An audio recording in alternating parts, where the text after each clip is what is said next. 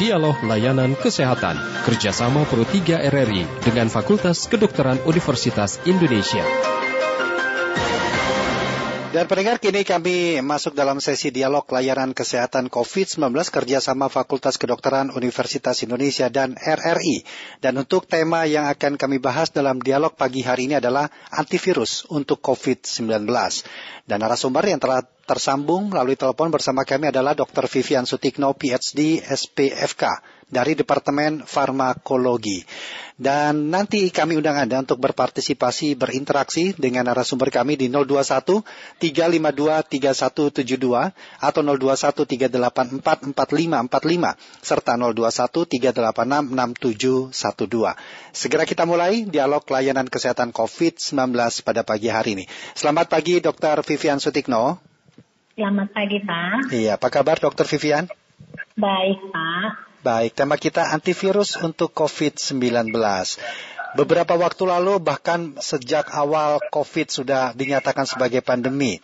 Banyak masyarakat dunia termasuk di Indonesia mencari-cari apa sih obat antivirus itu sendiri. Dan di tahun ini pun juga belum lama juga sempat marak yang namanya obat antivirus. Sebenarnya apa yang dimaksud dengan antivirus untuk COVID-19 itu dokter? Oke, ya. Jadi assalamualaikum warahmatullahi wabarakatuh. Waalaikumsalam warahmatullahi wabarakatuh. Ya, silakan. Sehat bagi kita semua ya. Jadi ya.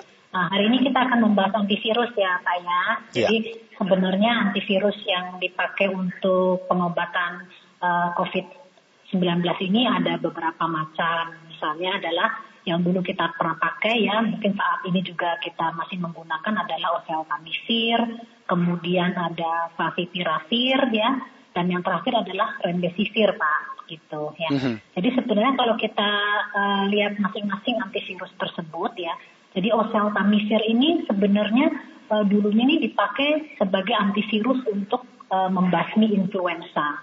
Tapi kenapa kemudian digunakan untuk mengatasi virus COVID COVID-19? Karena pada awalnya nakes tuh kesulitan untuk membedakan gejala yang ditimbulkan oleh infeksi virus COVID-19 dengan hmm. virus influenza karena gejalanya tuh mirip Pak gitu ya. Nah, rekomendasi terbaru yang saat ini dikeluarkan dalam hal penggunaan oseltamivir untuk mengatasi virus COVID-19 adalah tidak dianjurkan kecuali ada koinfeksi dengan virus influenza itu sendiri. Kenapa sih demikian gitu ya? karena ini sesuai dengan mekanisme kerja dari oseltamivir itu sendiri, yaitu menghambat enzim yang diperlukan untuk keluarnya virus dari sel yang terinfeksi dalam tahap akhir proses replikasi virus itu.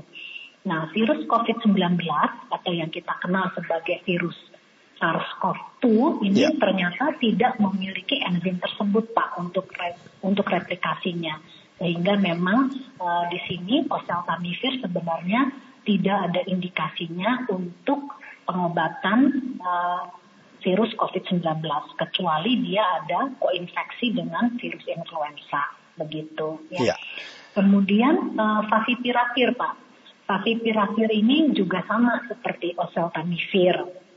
Jadi pada awalnya favipiravir ini dikembangkan oleh negara Jepang ya pada tahun 2014 uh-huh. ini juga untuk mengatasi infeksi virus influenza ya tetapi kemudian favipiravir ini uh, mempunyai efek yang menjanjikan untuk mengatasi virus COVID-19.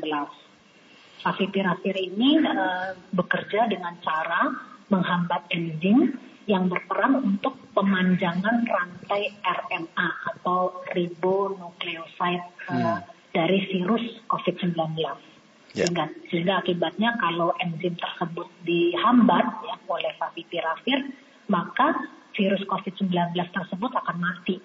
Begitu. Yeah. Ya. Apakah ada aturan tersendiri dok bagi pasien COVID-19 yang diperkenankan atau diperbolehkan mengkonsumsi obat antivirus tersebut? Uh, iya, jadi uh, sampai saat ini memang penggunaan antivirus untuk uh, virus COVID-19 ini uh, hanya diresepkan oleh dokter Pak. Jangan kita mem membeli sendiri gitu mm -hmm. ya masyarakat jangan membeli sendiri karena memang ada penggunaannya masing-masing gitu ya. Yeah. Kalau misalnya uh, favipiravir ini uh, biasanya diberikan pada infeksi virus COVID-19 yang dengan gejala ringan sampai dengan berat. Nah ini cara pemberiannya ada ada ada tahapannya nih Pak. Jadi kalau misalnya hari pertama biasanya kita berikan dalam dosis yang cukup besar gitu mm -hmm. ya, 1600 mg per 12 jam diberikannya secara diminum ya per oral gitu ya.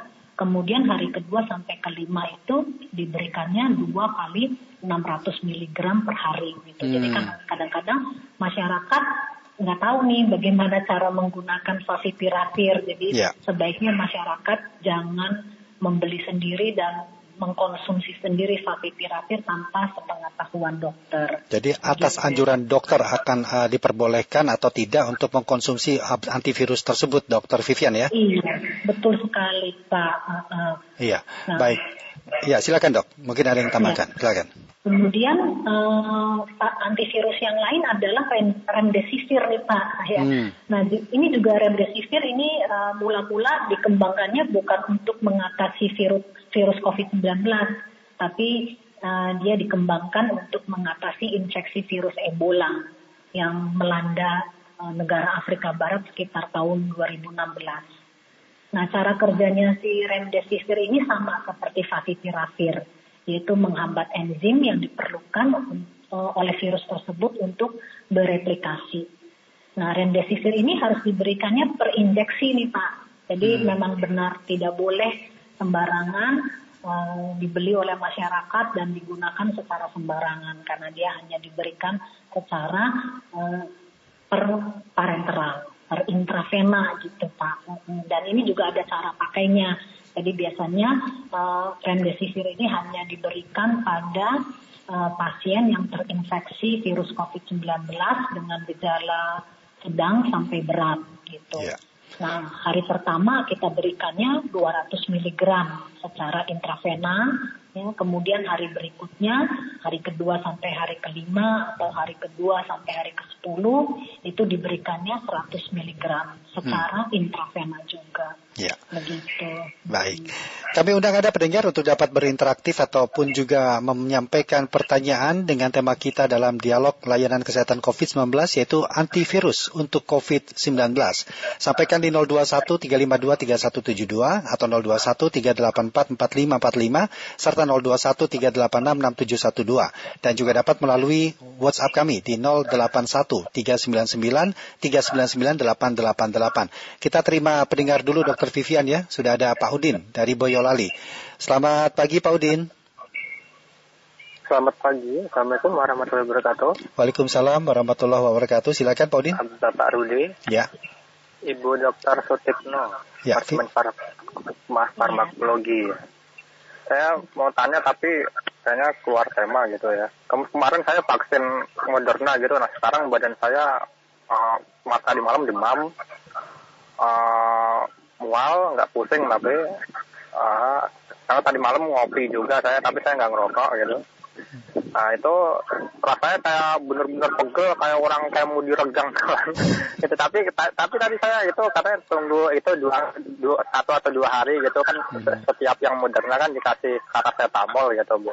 Nah apakah kalau emang ya emang vaksin modernnya aja yang dikasih paracetamol yang lainnya enggak demikian kasih Assalamualaikum warahmatullahi wabarakatuh terima kasih Bu Odin Waalaikumsalam warahmatullahi wabarakatuh kita tabung dulu Dokter Vivian ya kita menuju ke Tarakan ada Pak Ali selamat pagi Pak Ali Selamat siang waktu Tarakan. Oh iya, siang waktu Tarakan. Sudah jam iya. 11 kurang di sana Pak ya? Iya. Hmm, Saya baik. mau nanya tadi ini tentang obat antivirus tadi ini. Ya. Apakah kita ini harus konsultasi kepada dokter spesialis, apakah dokter spesialis paru atau jantung, atau boleh juga ke dokter umum. Karena biasanya saya punya keluarga ini pernah ke dokter umum, disuruh ke dokter spesialis, ke penyakit jantung atau paru. Hanya itu aja dokter, terima kasih, selamat siang. Baik, terima kasih. Selamat siang Pak Ali. Silakan Dokter Vivian untuk menanggapi apa yang disampaikan Pak Udin dan Pak Ali tadi. Oke, terima kasih atas pertanyaannya Pak Udin dan Pak Ali. Jadi Pak, Pak, Pak Udin ini uh, mendapatkan vaksin Moderna ya Pak ya? Iya, uh, tadi dan, mendapatkan vaksin okay. Moderna dan tadi malam merasakan demam, bahkan mual. Iya. Iya, betul sekali memang uh, vaksin Moderna ini mempunyai setelah di suntikan gitu ya banyak uh, orang yang mengeluh demikian tuh Pak. Jadi ada demam, ada mual, pegal-pegal badannya seperti orang uh, mau flu gitu ya. Memang kita hanya menganjurkan uh, paracetamol untuk mengatasinya gitu ya. Nah biasanya gejala ini akan hilang tuh satu hari, biasanya dia akan hilang sendirinya gitu ya. Ini berbeda kalau misalnya uh, pasien di vaksin disuntik dengan vaksin Sinovac itu ya biasanya banyak yang tidak ada keluhan ya. Jadi memang ada perbedaan sedikit antara uh, vaksin Moderna dengan ya. vaksin Sinovac itu sendiri Kipi ya. Kipi itu disebutnya dok ya? Iya, kipinya hmm. kipinya berbeda gitu ya. Hmm. Karena jenis vaksinnya juga berbeda tuh Pak. Kalau vaksin Sinovac adalah uh, vaksin yang di mana virus itu dilemahkan, sedangkan ya. kalau vaksin Modernanya adalah vaksin baru ya dari mRNA namanya itu. Hmm. Jadi uh, baru tuh dikembangkan baru. Jadi memang kalau disuntikan, jadi pasien suka kayak menggigil mau seperti orang flu. Ya memang kita hanya menganjurkan pemberian paracetamol. Hmm. Tapi jangan khawatir Pak Udin, biasanya gejalanya cuma satu hari, besok pasti sudah segar bugar kembali gitu hmm, ya. ya. Baik, kemudian Pak Ali tadi menanyakan apakah untuk mendapatkan atau mengkonsumsi antivirus itu harus konsultasi ke dokter spesialis seperti paru ataupun jantung atau cukup di dokter umum saja nih, dokter? Iya, jadi sebenarnya kalau misalnya pasien uh, yang terinfeksi virus COVID-19 itu tidak ada uh, keluhan lain, misalnya ada keluhan penyakit jantung atau penyakit paru selain COVID-19, boleh ke dokter umum biasa karena memang kita sudah punya panduan yang dikeluarkan oleh Badan POM bagaimana cara untuk mengatasi infeksi virus COVID-19. Tetapi yeah. kalau misalnya pasien tersebut ada uh, penyakit lain uh, selain uh, terinfeksi virus COVID-19, misalnya ada penyakit jantung atau penyakit uh, paru-paru yang menyertai yang lain, misalnya tuberkulosis dan sebagainya, maka kita akan menganjurkan untuk uh, konsultasi ke dokter spesialis ahli jantung atau ahli paru. Baik. Jadi biasanya dokter umum bisa tuh Pak. Ya, gitu. baik. Dokter Vivian, mohon izin sebentar untuk tidak diputus teleponnya. Kita akan dengarkan sejenak informasi singkat yang akan disampaikan rekan kami dulu, dokter ya. Nanti akan kita lanjutkan kembali. Sebentar saja. Ya. Baik pendengar, kita ikuti informasi singkat yang akan disampaikan rekan saya, Sandy Puspa Andini dari Ruang Gatekeeper. Kilas Berita. Ya, baik pendengar dan ini ada informasi dari negara Singapura di mana kasus COVID-19 di Singapura kembali memecahkan rekor hingga mencapai 1939 kasus. Mengutip dari Kementerian Kesehatan Singapura, dari 1939 kasus, di antaranya ada 1536 berasal dari transmisi komunitas dan sebanyak 398 lainnya berasal dari as, uh, asrama dan 5 kasus berasal dari luar negeri. Dan ini pun dikonfirmasi oleh Kementerian Kesehatan Kesehatan Singapura bahwa sebanyak 1.203 orang dirawat di rumah sakit dengan 30 di antaranya berada di unit perawatan intensif atau ICU dan sebanyak 172 pasien lainnya juga membutuhkan pasokan oksigen.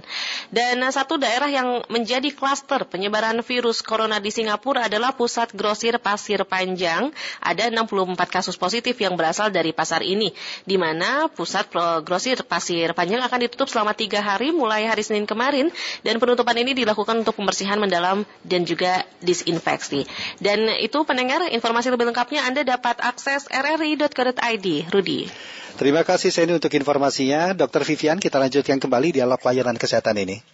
Baik. Baik, dan silakan masih terbuka kesempatan untuk Anda pendengar di 021 352 3172 atau 021 384 4545 serta 021 3866712 dan juga dapat melalui pesan WhatsApp kami di 081 399 399 888. Baik, dokter kemudian apakah semua pasien COVID-19 jika tidak memiliki uh, seperti penyakit paru ataupun jantung dan lainnya akan dianjurkan untuk mengkonsumsi antivirus?